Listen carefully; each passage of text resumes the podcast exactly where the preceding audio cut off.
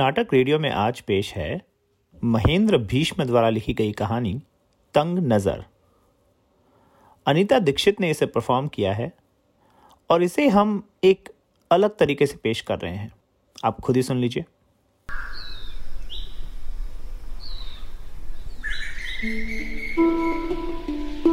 शहर से गांव की आबोहवा कितनी अच्छी है, पर आज भी शहर के बाशिंदे की तुलना में गांव के लोगों में प्रगतिशीलता कोसों दूर है। समाज में बहुत कुछ बदल चुका है, पर अभी तक लोगों की किन्नरों के प्रति सोच में कोई बदलाव नहीं आया है।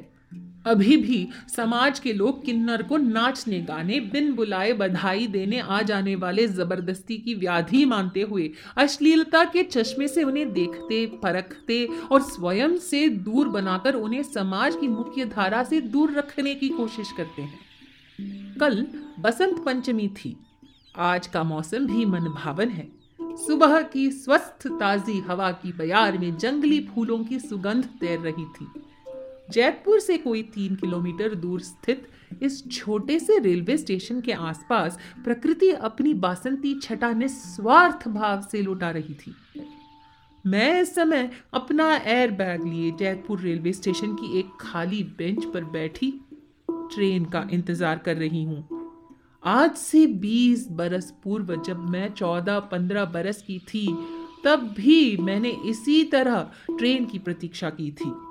उस दिन भी मैं दृढ़ निश्चय के साथ अपना घर परिवार सदा के लिए छोड़ कर निकली थी। 20 बरस बाद कुछ दिन पहले ही खुशी खुशी मैं अपने घर वापस आई थी। ढेरों मसूबे बांध रखे थे मैंने, पर परिस्थितियां उसे उसी दृढ़ निश्चय के साथ पुनः घर से वापस मुंबई भेज रही थी। वर्षों पहले भी घर छोड़ने का कारण मेरी अधूरी देह थी और कमोबेश यही कारण आज भी है। इन 20 सालों में बहुत कुछ बदला, पर लोगों की सोच में कोई बदलाव नहीं हुआ। मेरी देह की बनावट जो ना लड़की जैसे थी और ना ही लड़के जैसी, जिसके कारण गांव मोहल्ले के लोगों से लगभग रोज ही अपमानित होते अपने पिता का उदास चेहरा उफ जो मुझे देख आह भरने लगता। मैं बाबू कहती थी उन्हें।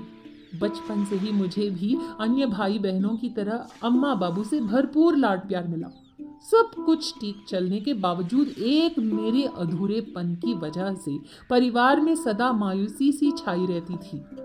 जब कभी किसी के द्वारा मुझे लेकर बाबू को ताने सुनने पड़ जाते थे, लानत मलानत झेलनी पड़ जाती थी, तब मेरी डूब मरने जैसी स्थिति हो जाती। और फिर एक दिन मैंने आजिज आकर इसी रेलवे स्टेशन से ट्रेन पकड़ी और सदा के लिए घर गांव छोड़ देने का जो निश्चय किया वह मुंबई महानगर पहुंचकर पूरा हुआ। घर से बाहर के संसार में मेरी युवा होती मादा देह पर आमादा बीसियों नर शिकारी थे। भला हो लखनऊ की ट्रेन से उतरे आदित्य रंजन मिश्रा जैसे देवतुल्य इंसान का, जो मुझे मुंबई के दादर रेलवे स्टेशन से मुझ पर तरस खाकर अपने घर ले आए और मुंबई जैसे महानगर में पहला ठिकाना दिया। मुझे उन्होंने अपने घर में ही घरेलू कामों के लिए रख लिया। पहले तो वह भी मुझे लड़की समझ रहे थे, पर जल्दी ही मैंने मिश्रा दंपति को अपनी असलियत बता दी थी कि मैं एक किन्नर हूँ। मेरी असलियत पता हो जाने के बाद भी मिश्रा जी व उनकी धर्मपत्नी की नेक नियति व कृपा मुझ पर बनी रही। बाद के वर्षों में मिश्रा दंपति से अनुमति लेकर मैं पूजा माई के डेरे में आ गई थी। लंबी चौड़ी और स्वस्थ बुचरा किन्नर पाकर मैं पूजा माई की कुछ महीनों में ही चहेती बन गई और उनकी मृत्यु के बाद मुझे गुरु पद प्राप्त हुआ। जिंदगी ठीक चल निकली थी। शुभ उत्सवों में बधाई के अलावा मैं किन्नर अखाड़ा से जुड़कर अपने डेरे में भजन कीर्तन अखंड रामायण पाठ का आयोजन कराने लगी। सनातन धर्म के लिए कार्य कर रहे किन्नर अखाड़ा की मैं जल्दी ही मंडलेश्वर बना दी गई, जिसके कार्यक्रमों में मैं मुंबई से बाहर भी जाने लगी।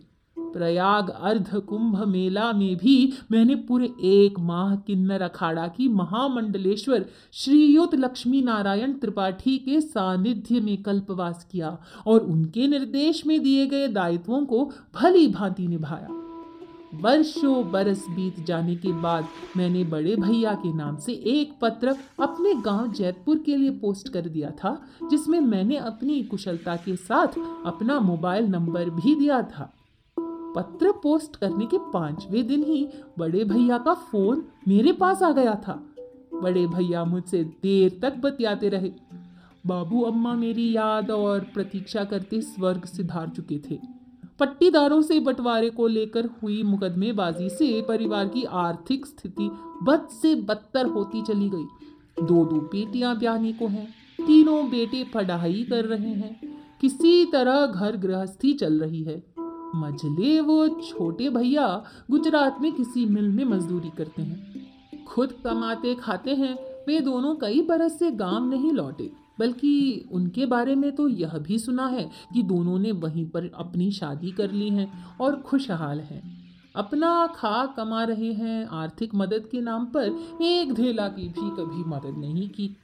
दोनों अकेले अंतिम बार बाबू की 13वीं में आए थे। सही बात तो यह है कि उन दोनों के पास स्वयं के खर्चे के लिए पैसा नहीं बचता था, तो मेरी मदद कैसे कर पाते, ऐसा वह कहते हैं। आगे भगवान जाने। मेरी बड़े भैया से अक्सर फ़ोन पर बात होने लगी। घर द्वार के हालचाल मिलने लगे। उनकी कमज़ोर आर्थिक स्थिति को समझते हुए भतीजे भतीजियों की पढ़ाई लिखाई के नाम पर मैं जब तब उनके मांगने या ना मांगने पर भी उनकी आर्थिक मदद करने लगी। बड़े भैया घंटों बात करते, मुझे अपनी सारी समस्याएं सुनाते, मेरी मदद का उल्लेख करते, मुझे बच्चों के रिजल्ट की सूचना खुश होकर देते, मुझे श्रेय भी भरपूर देते, पर पता नहीं क्यों मुझे गांव आने को कभी नहीं कहते। इस संदर्भ में 1-2 बार मेरे संकेत को भी वह टाल गए। बड़ी भतीजी गुंजा के ब्याह के लिए बड़े भैया ने मुझसे 2 लाख रुपये की मदद मांगी। मैंने जोड़ तोड़ कर रुपया भिजवा दिए। रुपये पहुंच जाने पर भरे गले भैया के बोल सुनने को मिले, रानी गुंजा को आशीष देने आ जाना। बड़े भैया के बोल मेरे कानों में मिश्री सी घोल गए। बरसों बरस बाद मेरे कानों में ये अमृत शब्द पड़े थे। भाव विह्वल मैं घंटों रोती रही। मन होने लगा बड़े भैया के पास उड़कर जयपुर पहुंच जाऊं। वह नियत तिथि भी जल्दी आ गई। पूरे घर परिवार के लिए कपड़े, गहने, रुपये जो बन पड़ा मैं बटोर लाई। मेरा गांव अब गांव नहीं रहा, कस्बा हो चुका था। अनेक कच्चे घर पक्के मकानों में तब्दील हो चुके थे। जहां बरसात भर कीचड़ रहता, वहां पक्की सड़क बन गई थी। लोगों के रहन सहन में भी समृद्धता दिख रही थी। मोबाइल तो लगभग सभी के हाथ की शोभा बन चुका है। कन्या ब्याह के घर में खूब चहल पहल थी। गांव मोहल्ले भर को मेरे आने की खबर लग चुकी थी। मुझसे मिलने आने वाले मेरा मुंबई जीवन पूछते, मेरे जेवरों को निहारते और चलते समय बौधा फीकी मुस्कान या अजीब सा मुंह बना लेते, जैसे कह रहे हो तो आखिर किन्नर ही। बारात आने के पहले घर आंगन फिर बाहर द्वार पर अन्य स्त्रियों लड़कियों संग मैं भी नाचने लगी। वो गुलाबी साड़ी जो पहने है, हिजड़ा है क्या? नृत्य करते मेरे पैर थम गए। बोलने वाले ने बोल दिया, पर कान मेरे फट गए, जैसे मेरे कानों में किसी ने पिघला शीशा भर दिया हो। मरमाहत हो मैं घर के अंदर चली आई। हद तो तब हो गई जब ऐन विवाह मंडप के नीचे बड़ा भतीजा राकेश मेरे बाएं कान में फुसफुसा गया। रानी बुआ, विनती है, अपने कमरे में रहना, बारात आ रही है। वरमाला में रहोगी तो लड़के वाले हमारे खानदान के बारे में क्या सोचेंगे?